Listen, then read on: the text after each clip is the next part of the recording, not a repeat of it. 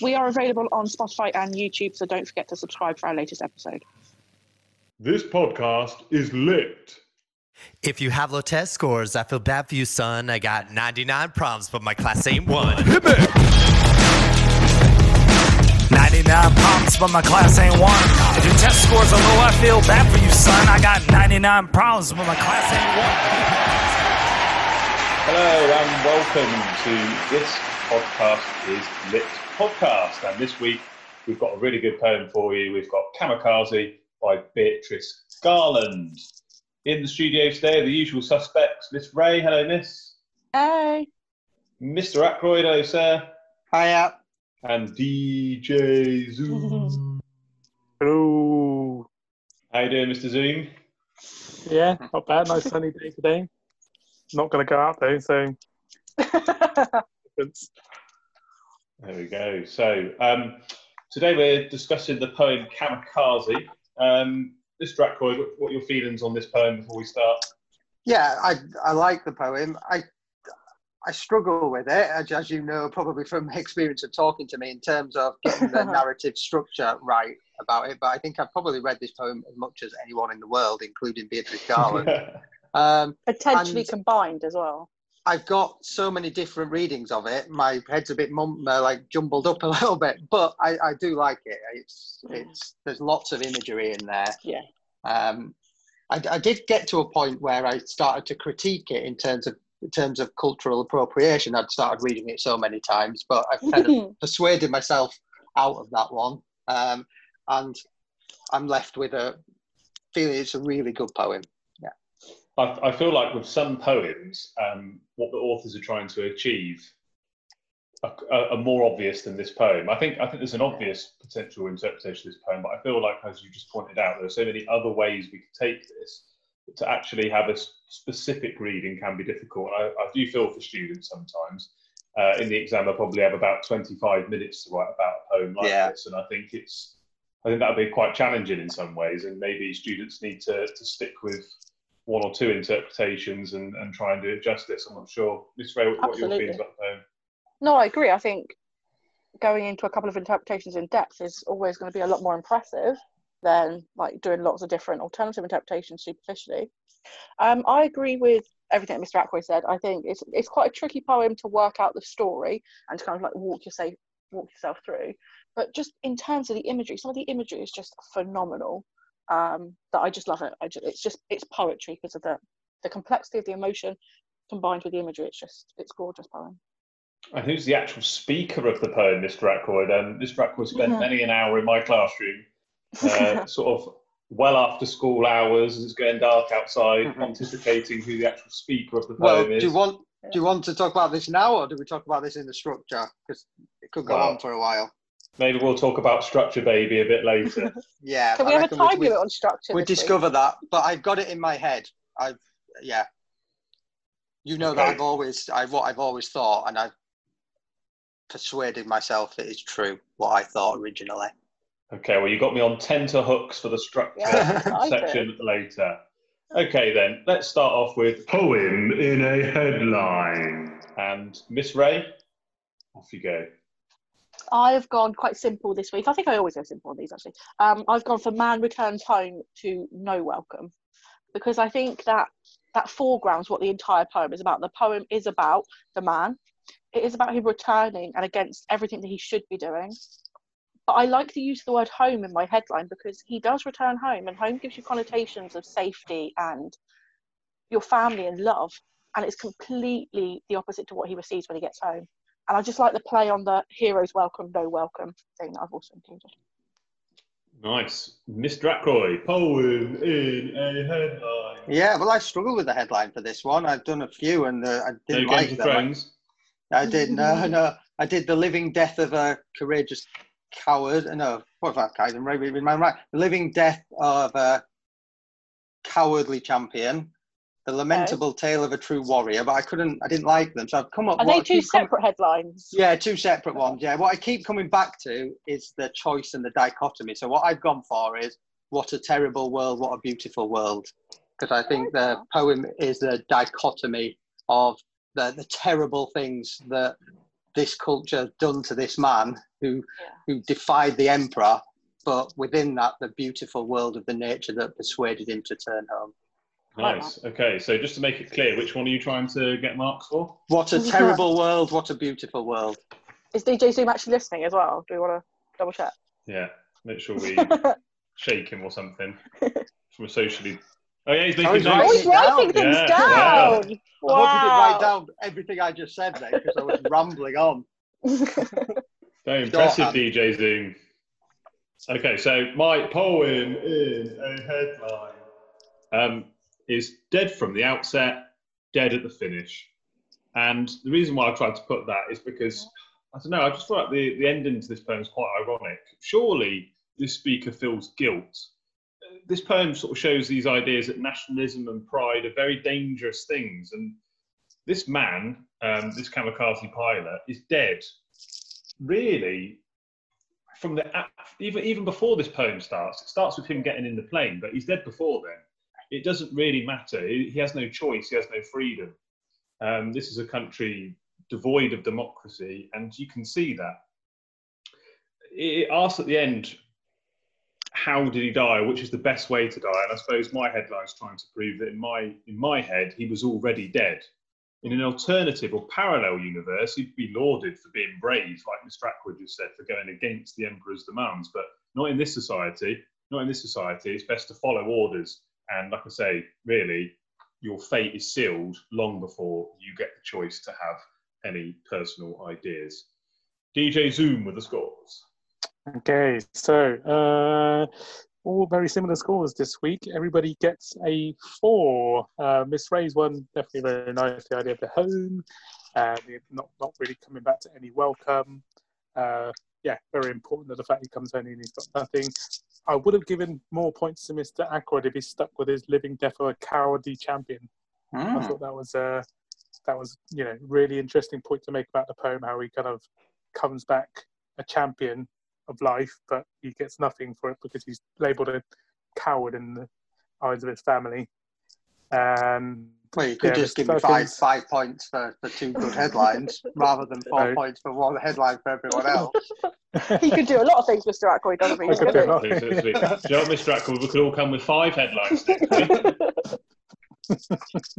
it could all come with five headlines, but no, you get four. Well, if you're not going to give me Uh, any points, why Perk- even mention the cowardly? command? Don't- don't just mention it. Just give me the points and tell and explain the headline that I just did. No, Can we just start No, taking points off at this stage? yeah. No, I'm being a bit. I'm being a bit naughty. I'm being a bit naughty now. Sorry. That's Hit him got to where be a it point hurts. off. That's got to be Yeah, a come point on, off. hit him where it hurts. That's got to be three points now. I'll be nice in this week. I'll, I'll leave Oh, that at four. oh, DJ Zoom, I'm disappointed. I've taught you nothing over nine years of friendship. yeah. And then Mr. Perkins also four points. Uh, again, yeah, very important. The idea that uh, dead from the outset, dead from dead from the finish, and he's kind of dead throughout the poem. Uh, so also four points for that. Fantastic. What is the most important quote and why? What is the most important quote and why? Mr. Ackroyd, to kick us off, please. I like uh, full of powerful incantations uh, for a few reasons. One, um, I think the, the actual sound, the cadence of it is very clever. The full is repeated, full of powerful incantations, and the incantations is like a spell. So the actual speaking of the line almost sounds like a spell. Uh, very clever. Also, that word incantations, which we always tell students to zoom into, I think is, is the most important word in the poem because we're talking about brainwashing. He was brainwashed by the propaganda of the Japanese Empire. And there's elements of dark magic happening here as well. Um, and he is under a spell. And in terms of, of the language and the further metaphor, brainwash is a, a, an extended metaphor in the poem as well, as later on, um, the, the culture shows the brainwashing of the children and how the daughter was brainwashed by the power of propaganda. And I think this is a key quote so students don't forget that brainwashing and propaganda actually led for this young man to consider himself a suicide bomber. Okay, well, my most important quote and why um, is going to uh, get straight on the back of what Mr. Ackroyd said. So my my quote is going to be she thought, new line, recounting it later to her children. And all of my notes do sort of sum up what Mr. Ackroyd just said. It was a bit cheeky, analysing Mhm. other things in the in the in the poem other than just his quote. Um, yeah, absolutely. So we've got the children, the family being brainwashed in this particular quote. Um, the fact that there's enjambment here, she thought, new line, recounting it later to her children. I like the way that she thought is placed on the end of a line without that full stop because we can see her thought processes here, but there's a lack of certainty. The fact she's only thinking, there's that sort of judgment in there. And the fact that then moves on to a new line showing the enjambment, the pace of everything, it's all got out of control very quickly here. She's just telling a story to her children. It's, why is this story so powerful? It's, it's, she is condemning him to a life of misery and isolation with a story. And it's a story that she's not even 100% certain about herself, such as the brainwashing. Um, the power is too much for the family to take. Miss Ray. I've gone for we too learned to be silent. And I've gone that because you know I love having a quote in which um, students can zoom in onto every word. So I've gone for the we too learn to be silent because it starts off with the we, and I think that's really important. It's the plural. It's it's emphasising the fact that it's everyone. It's not just a couple of people that ignore this man when you return home. It's literally everyone, which then in turn reinforces how isolated he became. And then the word learned. If you're learning something, it implies that you're being taught something, and to be taught something that implies that it's intentional. So it's an intentional decision to ostracize this man um, who, who came back alive. And then to be silent. Now, the word silence is really interesting because it does remind us of death. It does remind us of that kind of end of things and nothing happening. But it also reminds me of things like two minute silence, where actually we do think about respect and we do think about paying respects to, to people that have died. So I think there's an interesting almost juxtaposition there of, of being silent and saying nothing, but then of also respectful. And I think that quote just encapsulates the entire power of culture and of shame this poem talks about. DJ Zoom with the Scots. Oh, you guys aren't making it easy this week. They're they're all really good, good quotes, and I can't really fault either of them. They're so really analysed them quite well this week. Um, full of power incantations definitely is really important to this poem. The idea of the spell and that he's under the spell as well as the family. I feel so. For Mr. Ackroyd, five points. Uh, nice analysis of the enchantment by Mr. Firkins. That lack of uncertainty, that loss of control. Um, again, I can't I can't fault it at five points. And we too learn to be silent. Miss Ray's analysis on zooming in with those specific words, the uh, we and silent, and yeah, that extra layer of meaning, you know, respect in silence, um, and then a taught to think like this. So all of them all together, they get five points each. Wow, so getting You're the last the round, it's all to play for. Everybody's You know what equal. happens? You know what happens if you sit on the fence, DJ Zoom? We have Um, our first ever draw. Then you get splintered in your butt, DJ Zoom. Structure. Okay, well, it's time to talk about structure. So let's do that with Mr. Ackroyd and kick us off. Right. Um, well, you know, I've always had a problem with this poem because I've always read it. I've always read it a certain way, and a lot of the research that I've done, and from other teachers as well, suggests that I was researching it in the wrong way. But first of all, I've gone with my own thoughts on it. The beginning of the poem and the end of the poem is not the daughter. There are four generations of. Uh, it gets complicated. There are four generations in this poem. There's the daughter, her father, her grandfather, and then the daughter's children. Okay, so there's four generations. But if you look at that first bit, her father embarked at sunrise with a flask of water, right up until the quote that you gave, Mr. Firkins. That's a narrator. Up until but halfway there. That's the narrator giving a backstory. Now, the rest of the poem is the daughter. She thought, because now we're going into the daughter's head. And then the daughter goes into the first person in italics. But the last two lines are not in italics. And I think the last two lines is also the narrator, where the narrator says, and sometimes she said he must have wondered which had been the better way to die. So it's like a story within a story. The narrator starts it, frames it, then gives us the daughter's thought process, and then ends it with a with a question for the audience. And I'm convinced this is the the, the narration of the poem. Either way, it's quite a tricky one, isn't it, Miss Ray? Mm.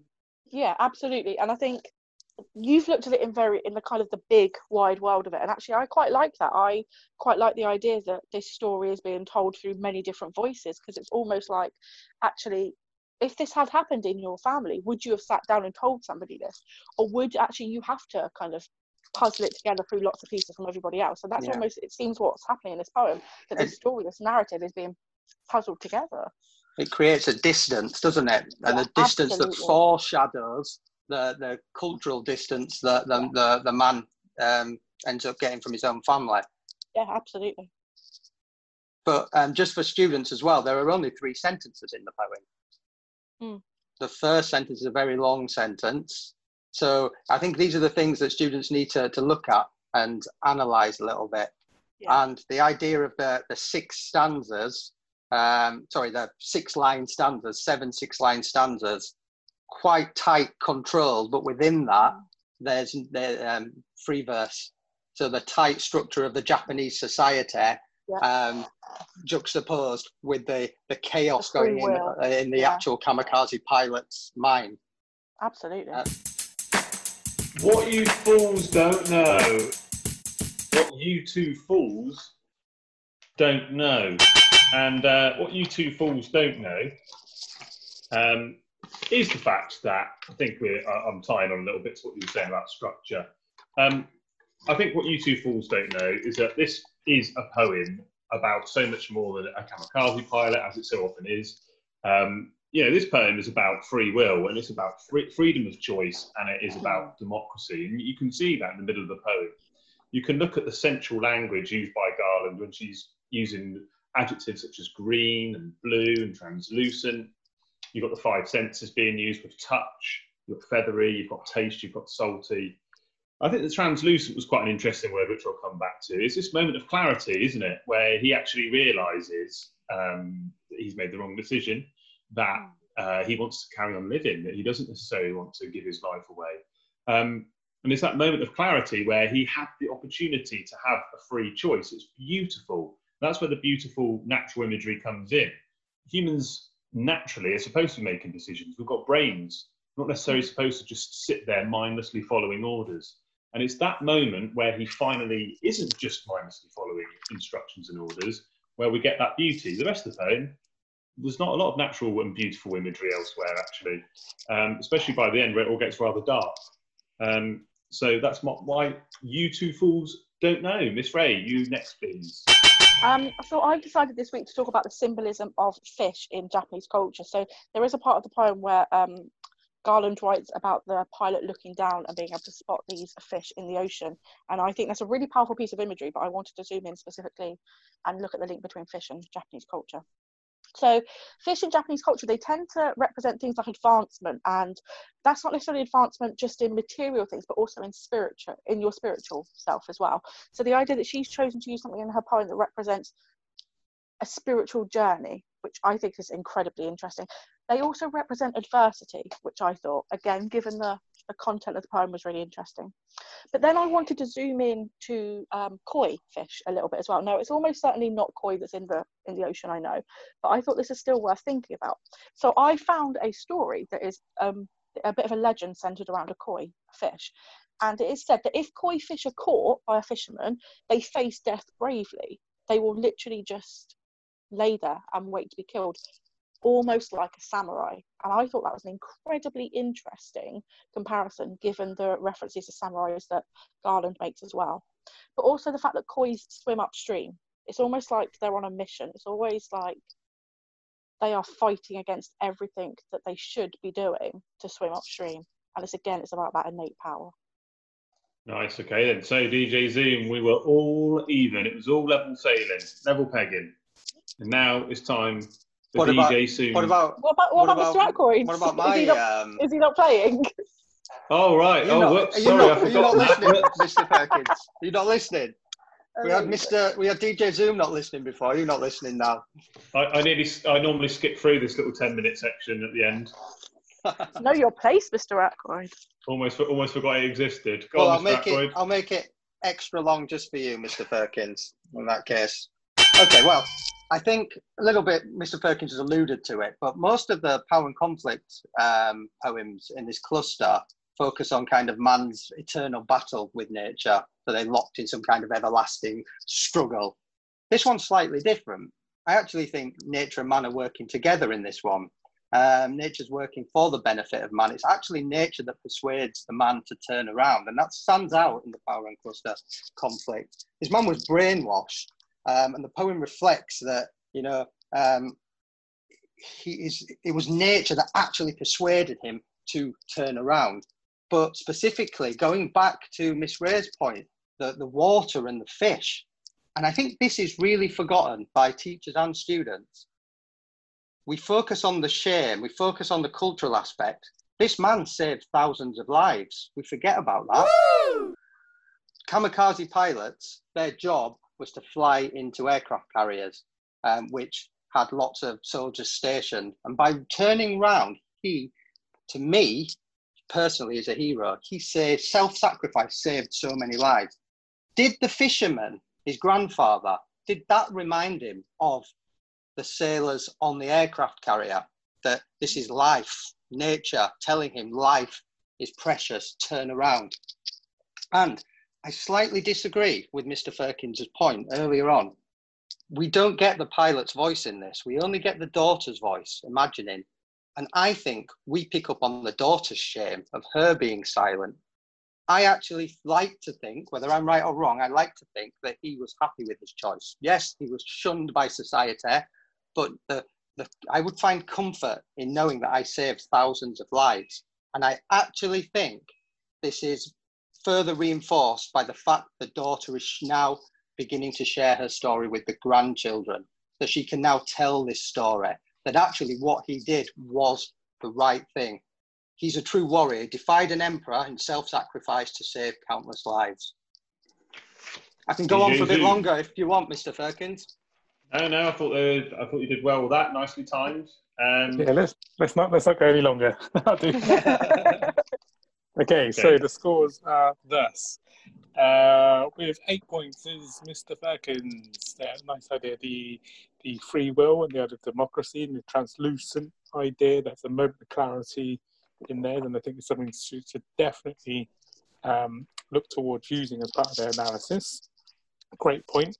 Uh, I've never really picked up on the symbolism, symbolism of the fish too much, but definitely have that cultural thing we should bring into it when we analyse this poem. Um, and it's stored the koi carp, very interesting for me. That's something I've learned new today, Miss Ray. Thank you very much. Mm. That's nine points.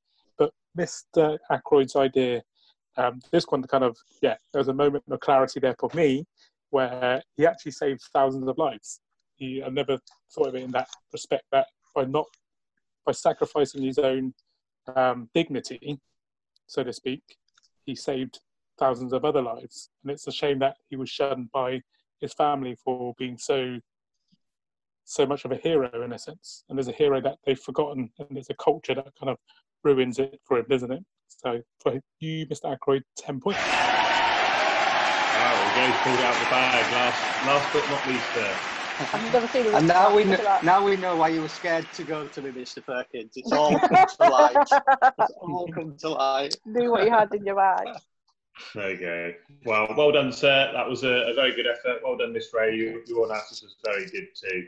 And DJ Zoom, I, I think you got the scores bang on, Mr. Zoom. Well done. I disagree. I think they were rubbish. it's all the note taking. yeah, distracted you. It actually works when you listen.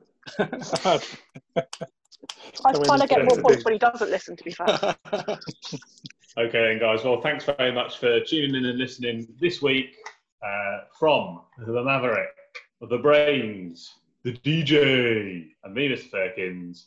Goodbye, all. Bye. Bye.